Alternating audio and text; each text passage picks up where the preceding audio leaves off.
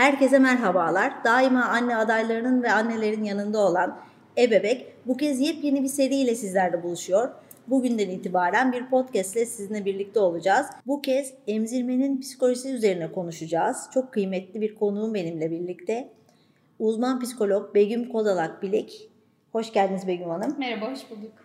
E, bugünkü konumuz emzirmenin psikolojik boyutu. Hep bunu konuşuyoruz. Anne sütü çok sağlıklı. Evet. Anneye de bebeğe de sonsuz faydaları var. Hı hı. Ama bu işin bir de psikolojik yanı var. Anneyi ilgilendiren. Hı hı. Siz de bir emziren bir anne olarak evet. e, bu konuyla ilgili değerli fikirlerinizi bizimle paylaşırsanız sevinirim. E, emzirmenin psikolojisi derken ne anlamalıyız?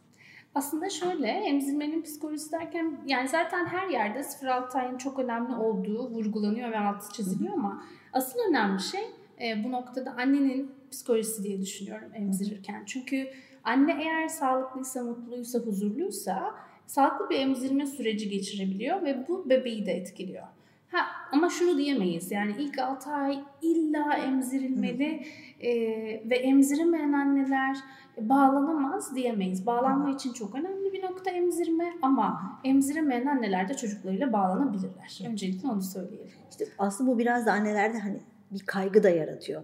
Acaba emzirebilecek miyim? Ya emziremezsem ne olacak? Ve bu da artık hani bilimsel olarak da biliyoruz ki annenin sütünü de etkiliyor. Tabii. Sütünün azalmasına da sebebiyet veriyor. Bu noktada anne kendi psikolojisini nasıl yönetmeli en doğru şekilde? Bir yandan da lohusalık, hormonlar, her şey karma karışık. e, aslında ben şöyle söylüyorum hep. Yani doğumdan sonrasına da hazırlanmak çok önemli aileler e, tarafından. Lohusalık sürecinde eve gelen kişilerin de e, özellikle konuşmaları, hikayeleri, e, olumsuz hikayelerden olabildiğince kendilerini uzak tutmalarını öneriyorum. Bu noktada belki babalara iş düşebilir. E, çünkü işte bazen bunu anlatan kayınvalide, bazen anne, bazen çok yakın arkadaş. Herkes çok iyi niyetle kendi hikayesini anlatmak istiyor lohusa anneye ama e, bu hikayeler onda kaygı ve stres yaratıp e, bütün emzirme sürecini aslında olumsuz etkileyebiliyor.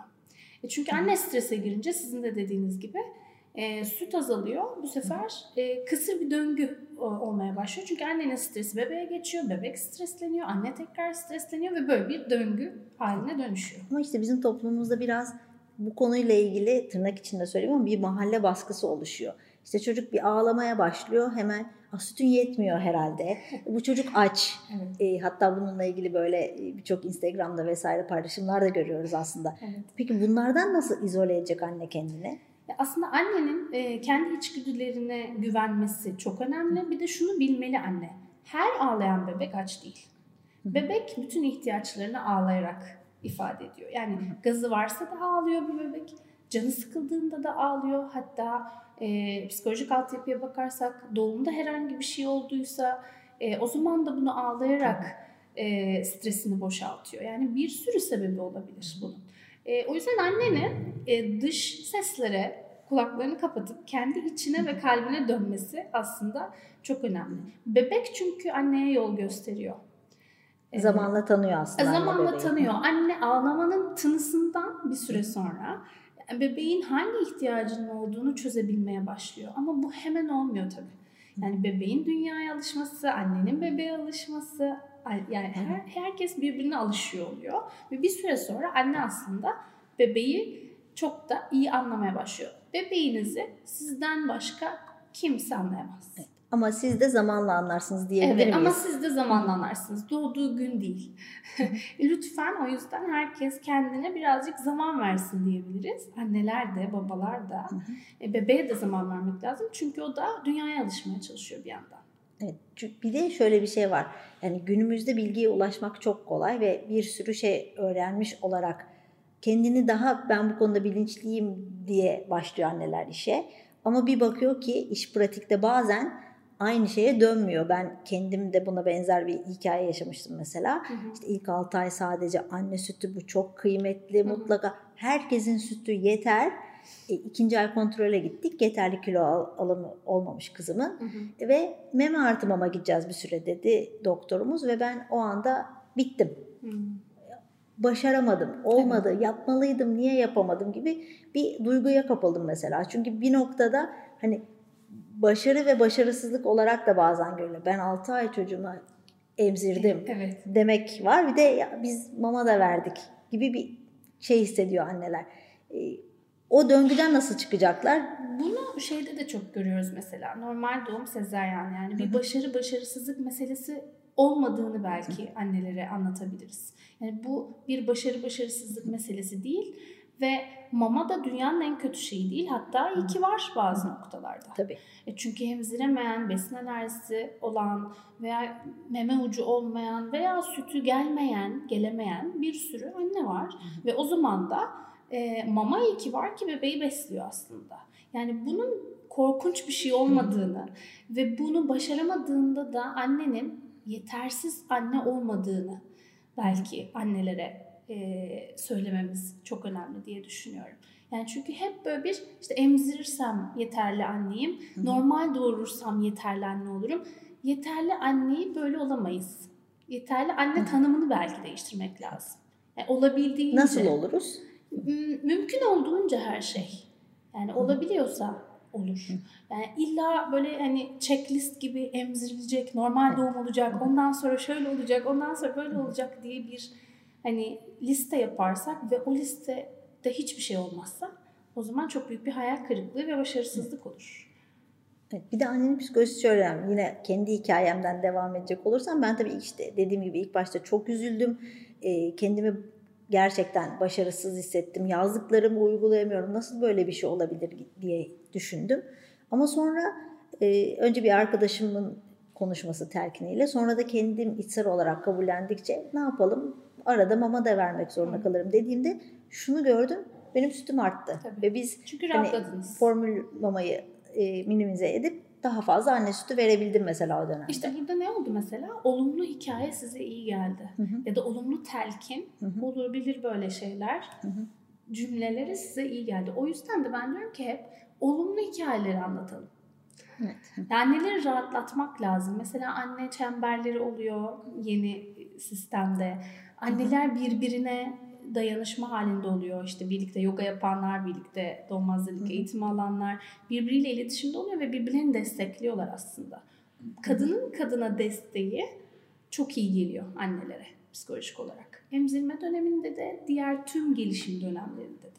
Çünkü diyor ki ha başka biri de benim yaşadığımı yaşayabilir ya da ya olabilir böyle şeyler ya değil mi doğru deyip o döngüden o kısır döngüden çıkabiliyorlar. Ama maalesef hani biraz da to- toplumsal olan şu baskıyı, mahalle baskısını azaltmak e, çok önemli. Yani buna çünkü aile bireyleri de dahil, arkadaşlar, doktorlar maalesef. Hani bazı doktorları tenzih ederek söylüyorum ama hani olumsuz cümle kurmak çok daha e, kolay bu Evet. süreçte. E, o yüzden de anneler yani bir şeyi başaramadıklarında başaramadıklarına değil başardıklarına odaklansınlar. Sağlıkla kavuştuklarına odaklansınlar mesela. E, yani birlikte m, bağlanma için ten tene temas yapabilirler. Buna odaklansınlar. Bol ten tene temas bağlanmayı da olumlu etkiler. Çünkü gene oksitosin salgılanmasını sağlanır. Emzirmede de anne oksitosin salgılar, ten tene temasta da salgılar. O yüzden başka yapabilecekleri bir sürü şey var. Ha, demiyorum ki tabii emzireme yani hani hiç takmayın bu durumu falan gibi bir şey değil mesela. Belki şunu da önerebiliriz. Hani gerçekten bazen de anneler bilmedikleri için de emziremeyebiliyorlar. Örneğin tutuş yanlış olabiliyor, bebek memeyi Belki. O zaman da bir emzirme danışmanlığı almak çok faydalı olabilir ebeveynler için.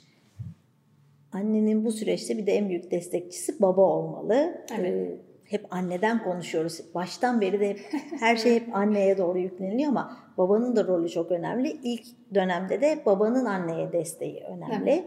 Baba anneye nasıl destek olabilir bu noktada? Ee, baba anneyi şu noktada rahatlatması çok önemli. Örneğin emzirdikten sonra bebeği devralabilir babalar. Annenin fiziki ihtiyaçlarını, fiziksel ihtiyaçları işte emziren bir anne çok susar mesela. Ee, su ihtiyacını baba karşılayabilir veya biraz daha işte uyku ihtiyacını karşılayabilir. Yani fiziksel ihtiyaçları bir parça rahatlatabilir babalar. Ve anneyi gözetebilirler. Ben hep onu söylüyorum. Yani iyi bir gözlemci olursa baba annenin ihtiyaçlarını görebilir. Ee, ve karşılarsa da anne çok rahatlar ve e, bu rahatlık psikolojisine de yansır. Psikolojiye yansıyınca da otomatikman, annenin sütü Otomatikman artar. zaten süt artar ve bebek de sakin ve huzurlu bir bebek olur.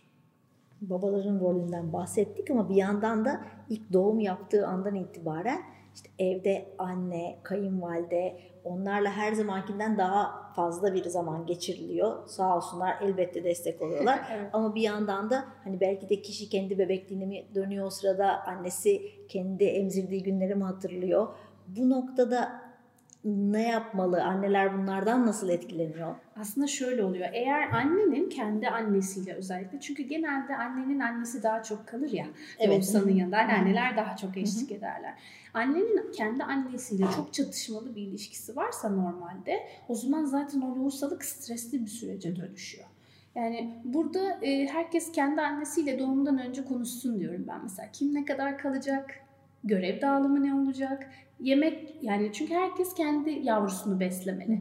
Yani çünkü genelde anneanne babaanne bebeğe bir şey yapmaya çalışıyor. Yani orada halbuki lohusa kadının ihtiyaçları e, çok önemli ki lohusa da kendi bebeğine baksın. Herkes kendi bebeğine baksın bence çok önemli bir motto Evet, diye güzel bir düşünüyorum. Ee, Anneanne, anne, bebek. Evet aynen öyle. Anneanne anneye bakacak, anne bebeğine bakacak.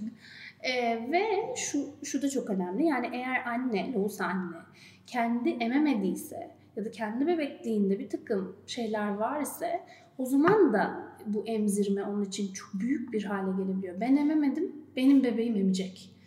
Ee, gibi bir hani gene başarı. Yani bende olmadı, benim çocuğumda olacak. Benim annemle ilişkim iyi değil, benim çocuğumla ilişkim çok iyi olacak gibi bir şeye girebiliyor. O zaman da kilitleniyor. Yani mesela en ufak bir problemde ne oluyor anne? Eyvah benimki de kendi annemle olan ilişkime benzeyecek benim çocuğumla olan Kendi moralini kendi bozuyor. Kendi kendinin evet e, moralini ve psikolojisini olumsuz etkileyebiliyor. Ya da mesela anneanne e, ve anne arasındaki iletişim eğer çok müdahale eden bir e, yapı varsa ilişkilerde e, bu sefer gene anne bundan olumsuz etkilenip gene ben ne yapacağım, e, iyi miyim, yeterli miyim, öyle miyim, böyle miyim diye bir sürü bir sürü e, olumsuz fikre doğru kendini götürüyor oluyor. Yani herkesin kendi aslında travması tetikleniyor diyebiliriz. Anneanne ve babaanneler de dahil olmak üzere. Çünkü herkes emzirdiği döneme geri gidiyor. O yüzden baştan konuşup herkesin kendi sınırlarını, çizmek, Sınırlarını en doğru çizmek yaklaşım. ve belirlemek. Aynen öyle. Ve lohusa annenin ihtiyacına göre her şeyin şekillenmesi çok önemli. Evet, burada en önemli şey evet bebek ama bir o kadar da anne. Anne. Anne, mutlu olacak ki Bebek bebek, de mutlu mutlu olsun. olsun. Aynen öyle. Çok teşekkür ediyoruz Begüm Hanım. Rica Çok ederim. Ben kıymetli bir teşekkür ederim. sohbet oldu. Dinleyicilerimiz de inşallah keyif almışlardır. Ee, Yeni podcastlerde görüşmek üzere. Hoşçakalın.